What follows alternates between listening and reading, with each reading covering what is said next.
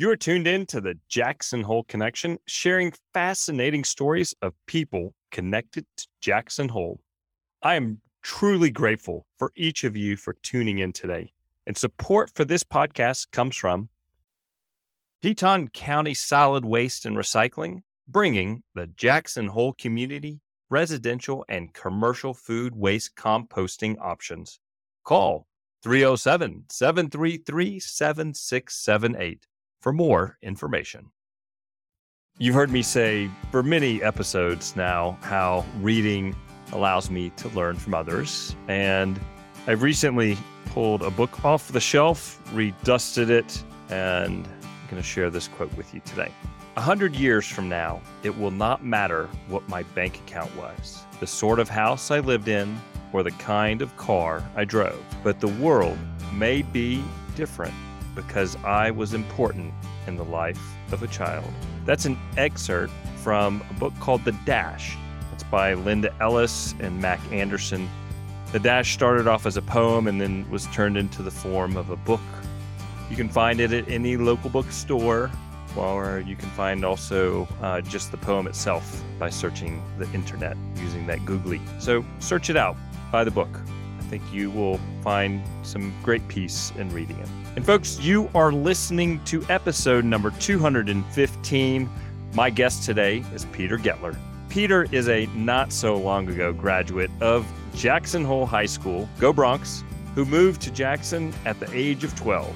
Peter is currently a student in college. He's in Boulder, Colorado, who has a experience that he's going to share with you today. And reflecting back where Peter is at his age and where I was at my age, I really could not have imagined signing up for an adventure like Peter did for the summer of 2022. Calling this adventure a life changing experience for sure, Peter has a story to share with you. So please don't compare yourself to what Peter and his fraternity brothers accomplished this summer, but be inspired. Be inspired to find how you can make a difference in other people's lives, just like Peter and all of his fraternity brothers did. The true sense of giving is to give yourself to others. Peter, welcome to the Jackson Hole Connection. It is an honor to be able to have some of your time and sit down and have you share an important journey in your life. So thanks for connecting with me today. Yes, sir. Thank you. Can't wait to be here. I'm excited. Yes, Happy sir. Well, Peter, we start every episode with our guests sharing their history and background. So, first, why don't you tell people listening in how old you are? Cool. So, yeah, so I'm 21 years old. Yeah. And uh, what is your connection to Jackson Hole? Yeah, I'm a JHS alum, graduated in 2020. Um, go Broncs. Go Broncs, baby. Go Broncs. But so I sadly wasn't born in Jackson. I was born in Columbus, Ohio. And then when I was 12 years old, so in 2014, my family and I moved out to Jackson. So that was sixth grade for myself. And then I was there ever since. Yeah. And Peter, I'm really curious to know do you recall when you were in sixth grade? What, I mean, you had friends. You were 14, you said. Is that right? Mm-hmm. No, no, 12. Sorry. 12. Okay. Mm-hmm. 12 years old. And you're moving. Your parents are saying, Hey, we're moving. Mm-hmm. All your friends that you've grown up with, you can still be friends with them, but you're not going to be in the same town. You got to go meet new friends. What was that like for you, man? That's a great question. It was tough. I definitely had it the easiest of my siblings because I was I was the youngest. I had two older siblings, and my brother was a junior in high school. So as you can probably assume, tough transition for him. But I was probably the most shocked about it. I think immediately I was launched into tears when they first told us, and I was like, "No, I don't want to leave." You know, as in twelve year old would. But it, the really the biggest part about it is um, my family is like born and raised Midwest. So he was like both grandparents were within like ten miles from where I was born. Like cousins, aunts, uncles. We had like Sunday night dinners every week. I mean, we were like a really close knit crew. So when my parents were finally like, "Hey, we're gonna go, you know, do our own thing out in way in Wyoming," it like totally struck in like in a little small Midwest town. But it was definitely hard at first. But everyone here in Jackson was so great right off the bat. Like I felt so welcomed, and I think within like, I mean, I was most worried about like lunch and the first lunch was completely fine. People brought me to the table and they're, they're my friends ever since, you know, it was, yeah, it was, it was like that. That's cool. Yeah. Mhm. And in high school, what occupied your time? Were you on the football team? I was on a football team. Yeah. So I kind of was all, all over the board. I played basketball until sophomore year and then I quit. I was on the golf team sophomore year because I, I was played football freshman year and then quit sophomore year. And then I came back junior, senior year. And then I played lacrosse all four years. And then on top of that, sorry, I, I was the student body president of the high school, as well as like the treasurer for our key club. So yeah, I definitely kept myself quite busy. Yeah, you did. Now, I went to a football game once. It's like one of the few that I've been to here. Yeah. And there was somebody by the last name of Goettler that caught a kickoff and ran it for a touchdown. Was that you? That's great. Yeah, that was me. That's probably the peak of my high school career right there. Thanks for thanks. I appreciate you bringing that up. Yeah. Yeah. So that was against Cody, junior year, number one team coming in, and I returned the opening kickoff. That, that was a great game. Mhm. That was phenomenal. I was like, what about I can't imagine going to a better game. I know it was great. I mean, yeah, that definitely was a heck of a game. That's so funny. Bring that up. I mean, there's little things that we remember, right? Heck yeah. No, I mean, tell people. Come on. Yeah, share it. Share it. I love it. And so now what you're going to the University of what? University of Colorado. Okay. Boulder, Colorado. Boulder, Colorado. Okay. Colorado or Colorado? Col- I, am I saying it weird? Colorado? I don't know. Okay. I don't know. Shoot. Either or, I guess. It's mm, tomato, tomato. Yeah. All right. So you are a junior. Is that right? Yes, sir. Yeah. Yep.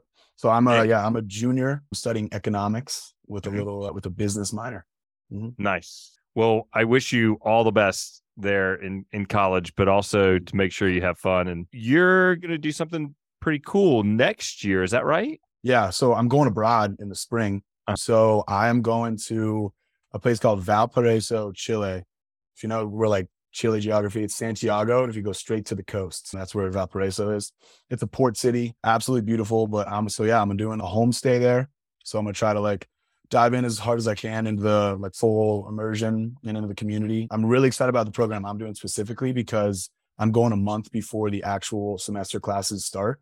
And it's, I'm just going to be a part of a month long intensive Spanish program to like Mm. really kickstart my Spanish learning and hopefully, you know, become as efficient in conversation as I can as fast as I can. All right. Good for you. That's awesome. I didn't ever take advantage of going abroad through school. I had some friends that went to Israel. Nice. Whoa. Uh, was it like the birthright trip or what did they go? no, it wasn't birthright. Did it? They did a semester abroad. Whoa. Good for They that. went to Israel. Yeah. That's super fun. I actually, a good friend of mine here just did their birthright trip over the summer. And Oh, so on- excellent. just nothing but good things. So yeah. I've awesome. I've heard it is a phenomenal trip. Someday mm-hmm. I will go, but good Yeah. good for you. I, I will you. encourage my kids in 10 years when they're in college. Yeah, you should. I mean, that's honestly my dad. He went abroad, but you know, he did it in the summer, and it mm-hmm. was basically instilled in me when I was, you know, ten years old that you're going to go abroad when you study. Like, it they it basically made it happen, which I'm thankful for for sure. But Nice. Now, the reason I invited you on here is because you did something absolutely remarkable this summer. thank you. And when your dad was telling me about it, I I'm in Rotary with your dad, and we Okay. see each other at the gym in the mornings and Mhm.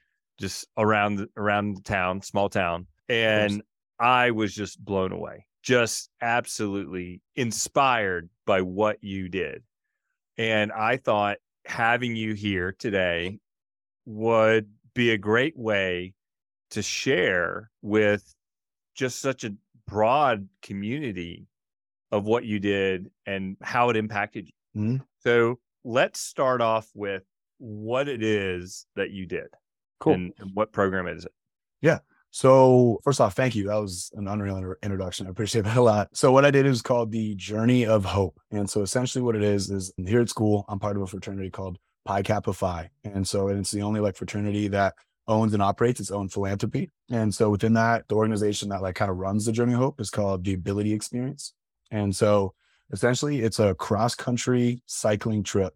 And typically there's three routes. This year is only two because COVID took a hit as we couldn't, you know, really operate. But more specifically, I was on the Trans American route, which started in Seattle. And then we go through like northern Washington, western side of Montana, down through Jackson, which was really special, and then clear through to Washington, D.C. But so along the way, our like mission, our like goal is to raise funds and awareness for people with disabilities. So all the while that you're biking, you would go to certain towns, really like wherever you stop. And we had, I think, 32 friendship visits, is what we call them. And essentially, so that's we take two hours and we go and visit an organization. It can be any kind of organization. It can be like helping people get employed and teaching employment skills to a child's daycare camp. So just all across the board, you never really know what you're going to get, but all of them are meaningful in their own way. And so, yeah, we did have to do some fundraising like just before the summer started. I, as a cyclist, had to raise $6,500 minimum to just help fund ourselves with, you know, with because we had support vans. So we had four support vans with us. So for gasoline, food that we weren't uh, like provided, and all, all sorts of things like that. Wow. Seattle to DC. Yes, sir. Tell me how many students nationally, because Pi Kappa Phi is a national fraternity, how mm-hmm. many students participate in this each year? So on my route alone, and remember there's so two routes, but on my route alone, there's 23 of us in total. And I think there was 24 to start, and then they had some trouble. So then 23 on the other route. So in total, what 46? Okay. Out of a lot of people, obviously in the fraternity, I could not give you a number, but and do you have to apply and be accepted to do this or will they take anybody that wants to do it more recently since so as i kind of mentioned covid kind of really hit it and they used to be mm-hmm. they used to fill three routes mm-hmm. of mm-hmm. i think 30 people every year and so they were able to be more selective in the past and while i still went like a definitely a interview process and like sent on my resume and then I had a few different phone calls in which I discussed like why I want to do this, what's going to motivate me, what all sorts of things like that. They definitely have they aren't able to be as selective now. Thankfully, it is growing and we're getting more and more numbers. But and and so share with people how many miles did you ride? So we rode in total, I think it was 4,370 miles. And so you got to keep in mind. So uh, we looked it up towards the end of the week or the end of the trip, and you can get across if you're driving in 2,800 miles. Uh-huh. And so we, because of the whole friendship thing, like we, like in the state of Washington, we go to like to Southern Washington and then head back up into like Spokane. So we're mm-hmm. definitely not taking the most direct route, but that being like we have to, you know, go see organizations that have been good to us in the past, and you know we want to continue to support them and things like that. So definitely not the most direct, but yeah, understood. Mm-hmm. Thank you. Yeah. And so let's talk about your experience: rain or shine, snow, heat, yeah. rain um, or shine. Yeah, and we got yeah we got we got all of it. I mean, starting in Washington, our day two is like our iconic, like day two. You're going from Enumclaw, Washington to Yakima, and through that you go through Mount Rainier National Park. And so basically, it's you know you're climbing Rainier. Realistically, you're only going about eight thousand miles in Rainier. I believe it's a 14er. And so on that day, we went from rain down the valley in the rainforest. You know, not in the rainforest, but you know, on the western side of Mount Rainier. And then we hit the top where there was snowbanks above our heads and it was quite cold. And then rained on us again. And then we came out into like a desert, into Yakima. Yeah. So rained on us hard for the first like two weeks. Like wa- Washington was tough. Montana, we had a lot of rain. And so their rule is like if it's if if, you, if there's lightning and thunder, then you have to wait until 30 minutes after the most recent thunder strike. But rain's a go heat is a go. I think the rule was like it's 120 heat index is when they they will take you off the bikes. Hmm. And it sure felt like we hit that in like Missouri. We were in like 105 degree weather with like 80 or 90% humidity. And hmm. coming from Jackson, Wyoming, I am not used to that kind of heat. So I was getting broken down. But yeah, rain or shine, heat, all of it. And did your bike ever break? I actually I had some problems like with gear shifting, just like wearing down and things like that. Some guys did have more problems, but my bike personally, I never even popped a flat tire, which I don't know how that worked. But yeah, uh, like some guys had 30 flat tires and I didn't have what? any. Yeah, crazy. But so like if your bikes did break, then you would like hit like a, a bike shop. So every time, every time you would go to a town, there was the four vans, so four squads. What we called it. And each van had a responsibility like basically as soon as you get there. And one of them was like errands. And almost always errands was going to the bike shop getting some bike grease or bike cleaning or you know going to get re- repairs and things like that. And the other would be going to get more water and ice. And then another would be you'd clean the lodge as we leave in the, the next morning. Oh and the other would be scouting. So you go and scout the next 20 miles of the day. And like you paint the turn. So things like that as you cool. go mm-hmm. did you ever think or feel why am I doing this in the middle of it?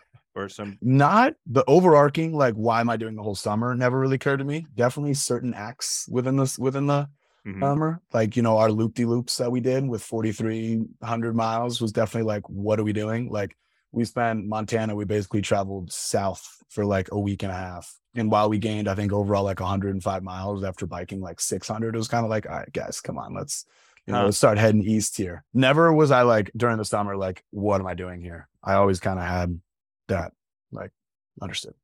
But in Montana, let's go to that. So, but you're stopping and and doing things, correct? Yes. And Yeah. meeting with other organizations, and so this is about bringing awareness and raising money for people with disabilities. So, what are some of the stops that you experienced? So every time we hit, we'd actually always have a sponsored dinner, like almost every single night. So that would not is not the friendship visit part. That's just people that hear about what we're doing or guys that have done it in the past and things like that. And they would provide us dinner, which was always incredibly special. But so to the friendship visits, it was basically we were on a historic route. I think it was our 15th year that we had done the specific route that we were on. And so you make these connections with these like organizations and then you'd go back there. And like I said, they totally varied. Like some of them would be like if we had an off day, like we had an off day in Missoula and we went into a park when it was raining and we ate like breakfast burritos and hung out and did puzzles with this organization for like two hours and something like that. So that was great. And we were in Missouri and we went to a kids camp, like I said, and they were on like tricycles and we like cleaned their tricycles and like helped them go through like a Mm. car wash kind of thing.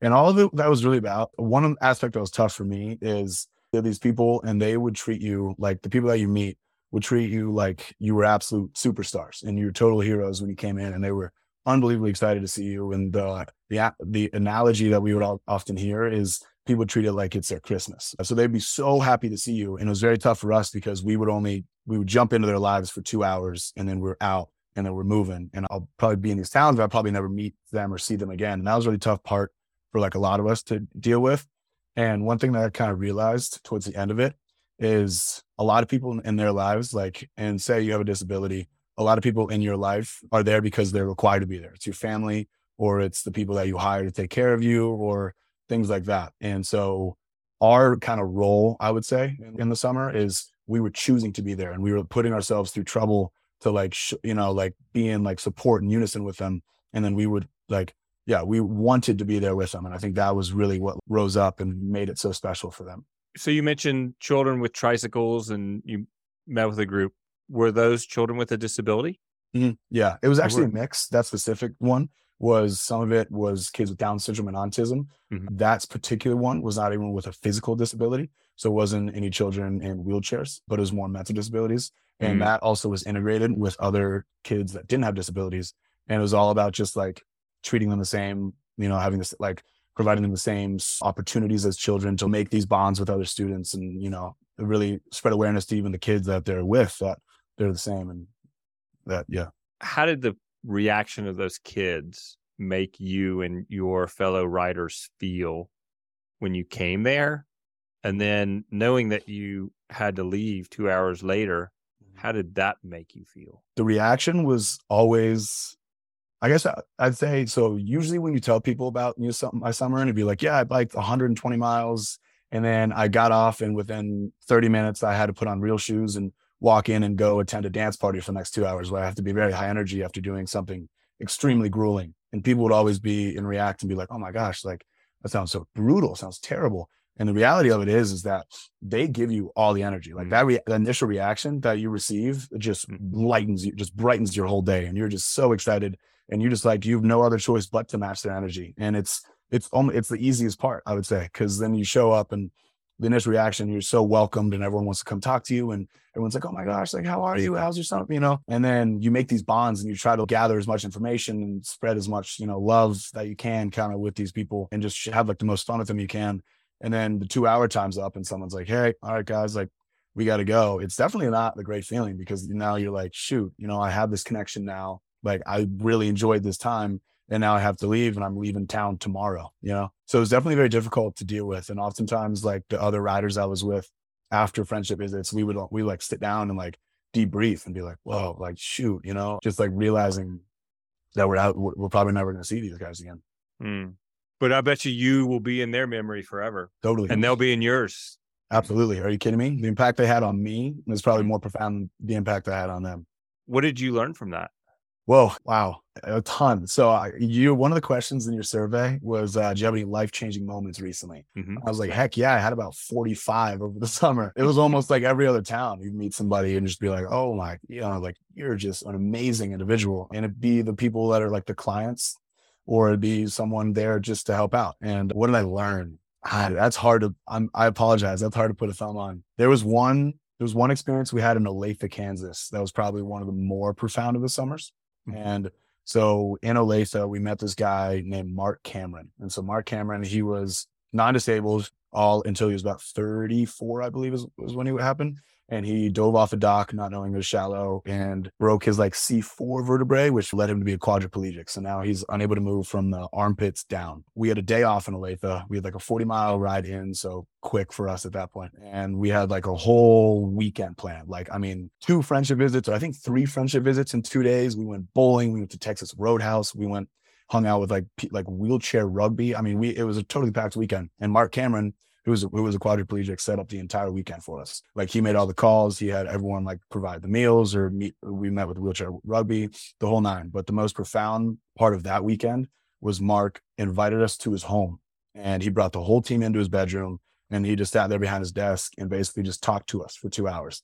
And was just like, "Hey, I'm an open book. Ask me whatever." So I mean, we even asked him how he like you know would go to the restroom you know things like that and then as much as as far as i even asked him what he considers the meaning of life to be things like that like it was just in completely and incredibly profound like we I half of us were almost in tears by the time we were leaving and he was just like such an inspiration and the best part is like he because he knew he was just like no one wants to hear sit have me sit here and mope all day it's like yeah i'll share what you guys want to hear but i'm here to share you know funny stories and he had these incredible anecdotes and yeah, just an incredible experience. That's beautiful.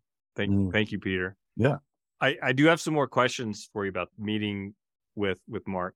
Mhm. But we're going to take a quick break to get a word from one of our sponsors, and then we're going to be right back. Teton County Solid Waste and Recycling estimates that approximately 3,954 tons of food waste are disposed in the trash right here in Teton County every year. This makes food waste the next frontier material in the quest to achieve our county's goal to reduce waste and recycle more, which will help us aim for zero waste. For more information on Teton County Integrated Solid Waste and Recycling's Curb to Compost commercial food waste program, visit tetoncountywy.gov slash recycle and join today.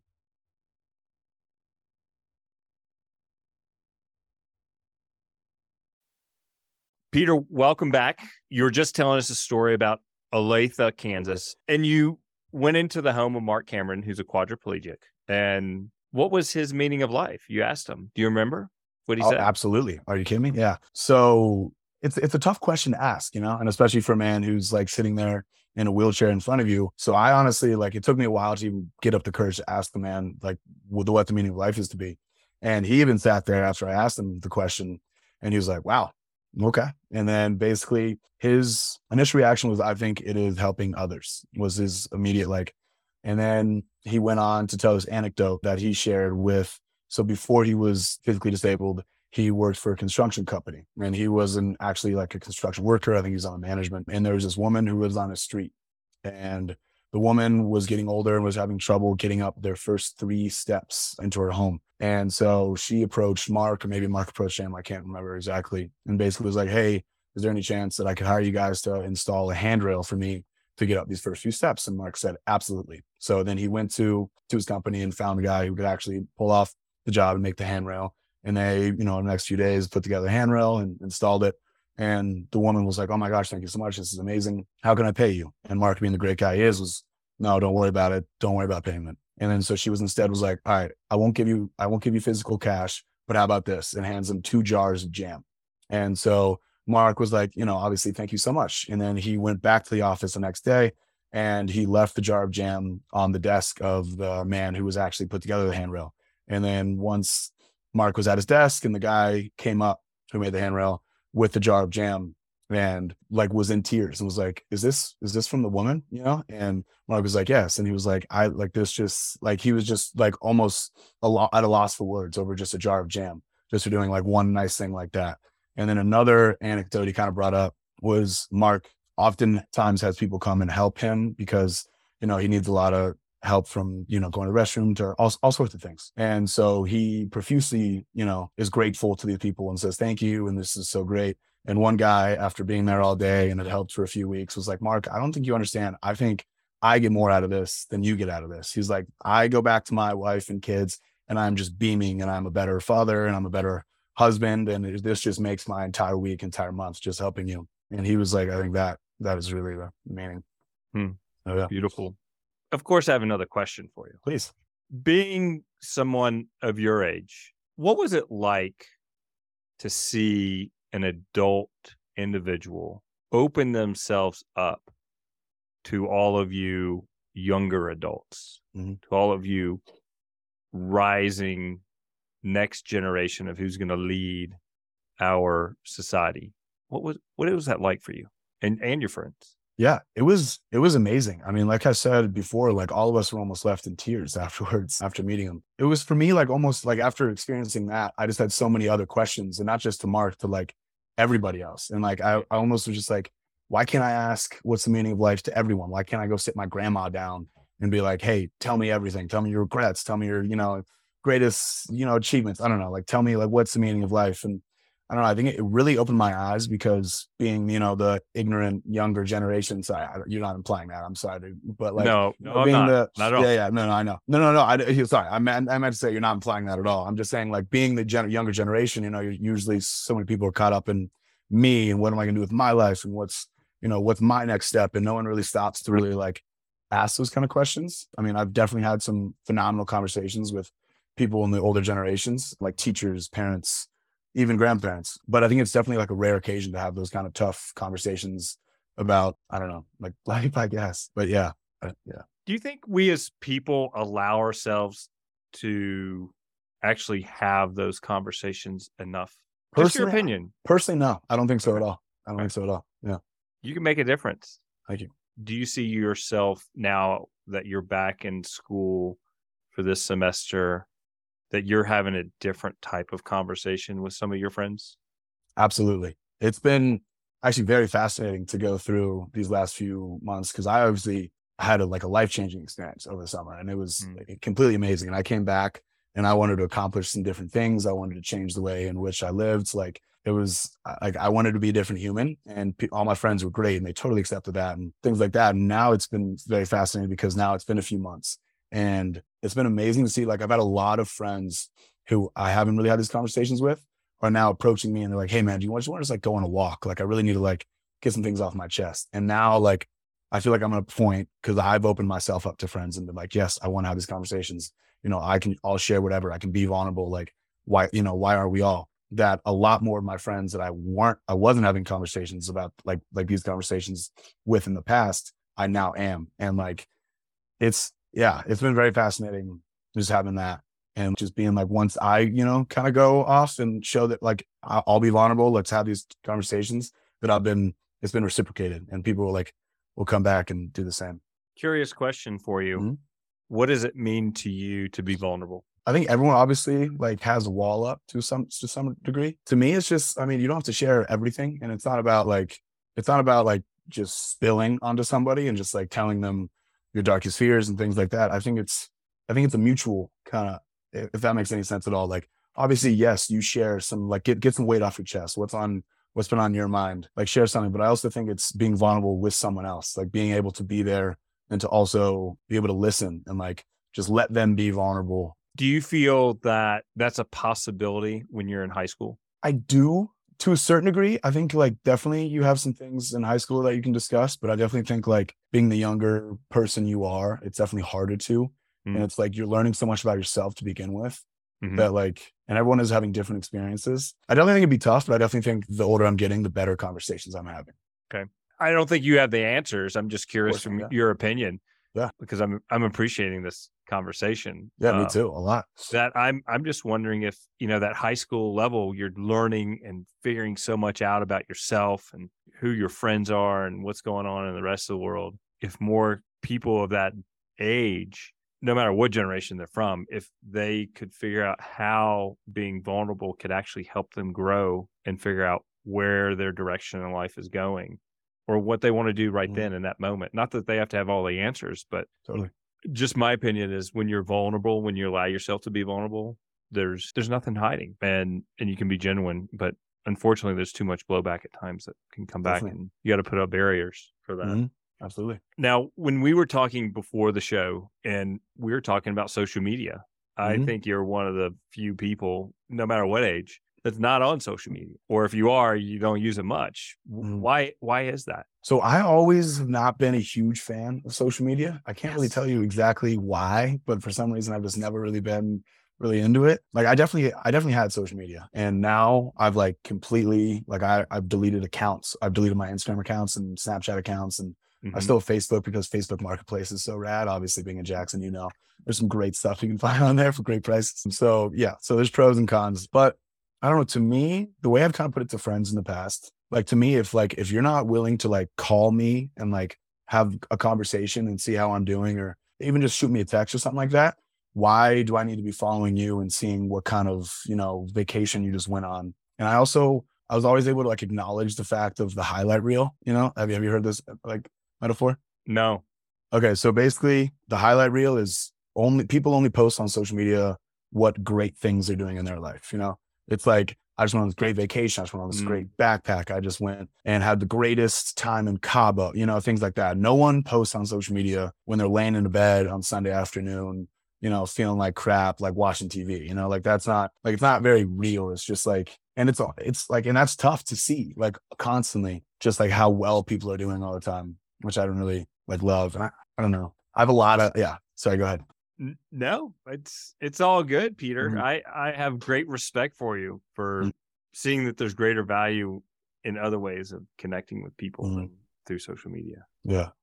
And yeah, to me, it's just like it's yeah, it's a way of staying in touch with the way I put it, like second and like third tier friends. Mm. And it's kind of like people like I remember when I did have social media, I was following people that weren't even my close friends who were from Ohio. And I like I haven't seen them or spoken to them in five years, but I'm still seeing that they're like they went to, you know, Aruba or I don't, you know, I don't know, whatever. And it's just like what kind of role is that playing for me Mhm. in my life and what kind of role am I playing in their life? Like why? And then also now have you, there's a Netflix documentary, The Social Dilemma. Have you Mm. seen that? I it's haven't basi- seen it. Okay. it. It basically is just some guy, some people who used to work in the social media industry and they basically were telling everybody like how like they won't even let their own children have social media because they know what Mm. it does. And now it's like the whole the endless scrolling. Like you can scroll for days. And so Mm. basically these these companies make money on how much time you spend on it. And so they're programming to try to force you to like spend as much time as you can on social media, which just freaks me out. Yeah, it's it's kind of wild there. No, I mean, my kids only get to watch TV two That's days a good. week. that's Yeah. good. We Yeah, make regular trips to the library. good. Heck yeah. Yeah.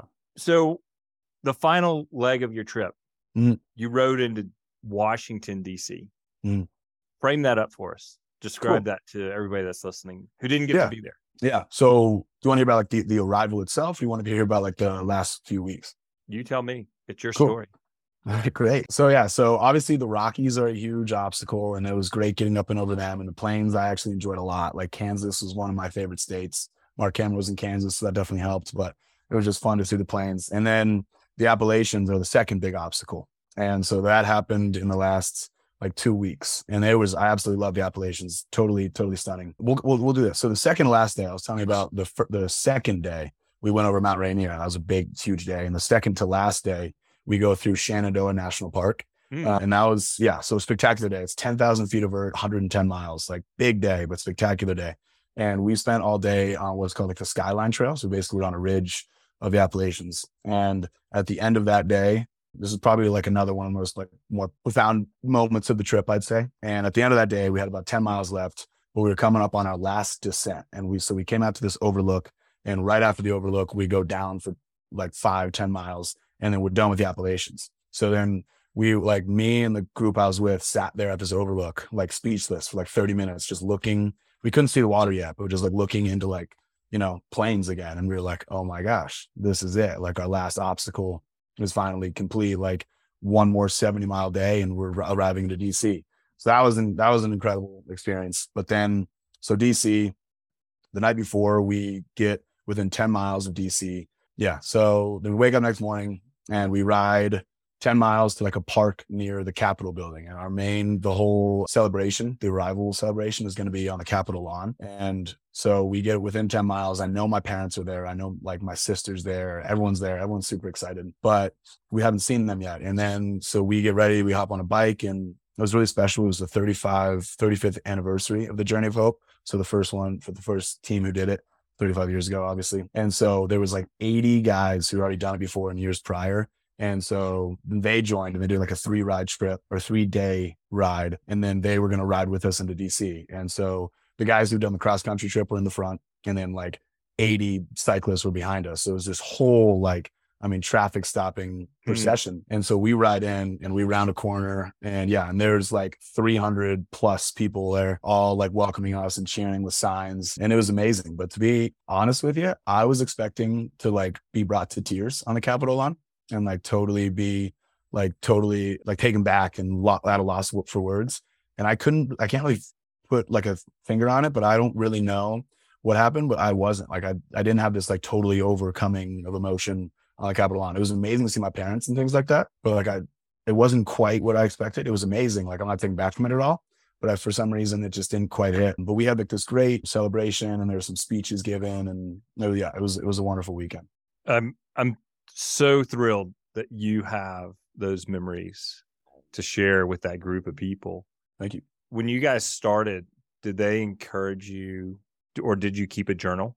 Absolutely. Yeah. Yeah. So a whole a whole nother aspect of this I haven't even brought up is so my grandfather, my mother's father, three years before I was born, he sadly passed two years before I was born, biked across the country as well and huh. he also started in Seattle. He did it through the American Lung Association, so he did it in like 50 days and a much more direct route.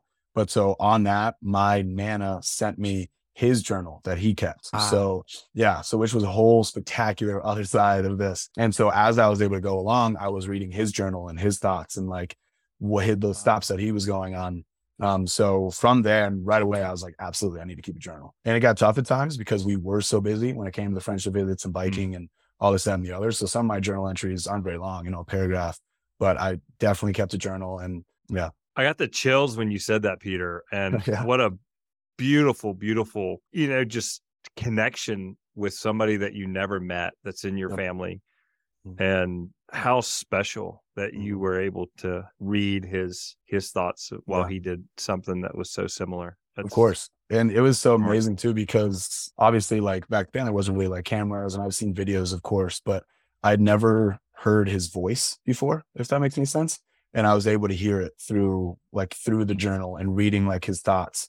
And it was like, again, in Kansas, I keep bringing up Kansas mm-hmm. when we both on the same day, or like not the same day, but I read on the same day when we crossed over into Central Time and just reading like his thoughts and like about that was re- when it really hit. It was like, oh my gosh, like it's it's crazy. I like I have so many jumbled thoughts about it. It's hard to put much much like words to it. But yeah, it was a spectacular and amazing experience to be able to like read along, and I feel so much closer to him, and I feel so much so much closer to my nana afterwards mm. as well.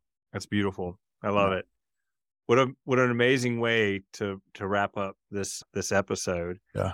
And Peter, I am extremely extremely grateful and have an immense amount of respect and gratitude for you to share this experience, but for you to get out there mm-hmm. and do something that is so challenging and impactful in other people's lives. And I, I'm sure you will continue doing that mm. over the many, many years that you have ahead of you.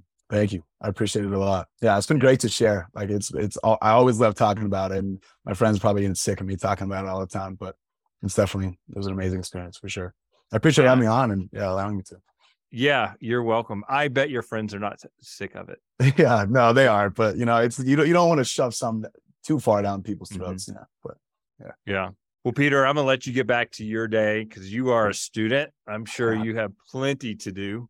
I do. And looks like it's a nice sunny day there in Boulder, Colorado. So enjoy your day. And when you get back here for the holidays, let's meet up and, and go for a walk, get a cup of coffee or something if you'd like. I would love to do that. Absolutely. Okay. Yeah. Awesome. Let's do it. Well, Peter, enjoy your time there in school and we'll see you around soon. Thank you so much. It's been an absolute pleasure. Appreciate You got it. Take care. To learn more about Peter and his fraternity's adventure, visit the jacksonholeconnection.com episode number 215. Please get out there and share this podcast on the Instagram, texting, emailing, Facebooky, however you choose to share. Thank you to my lovely wife, Laura, and my boys, Lewis and William for all the support you give to me every single day. Thank you, Michael, for editing this podcast and doing the marketing. You've done this since day one. And folks, if you want to create a podcast, reach out to Michael Moeri. You can find his information in the show notes. I really appreciate you sharing your time with me today. Cheers till next week when I see you right back here for another episode of the Jackson Hole Connection.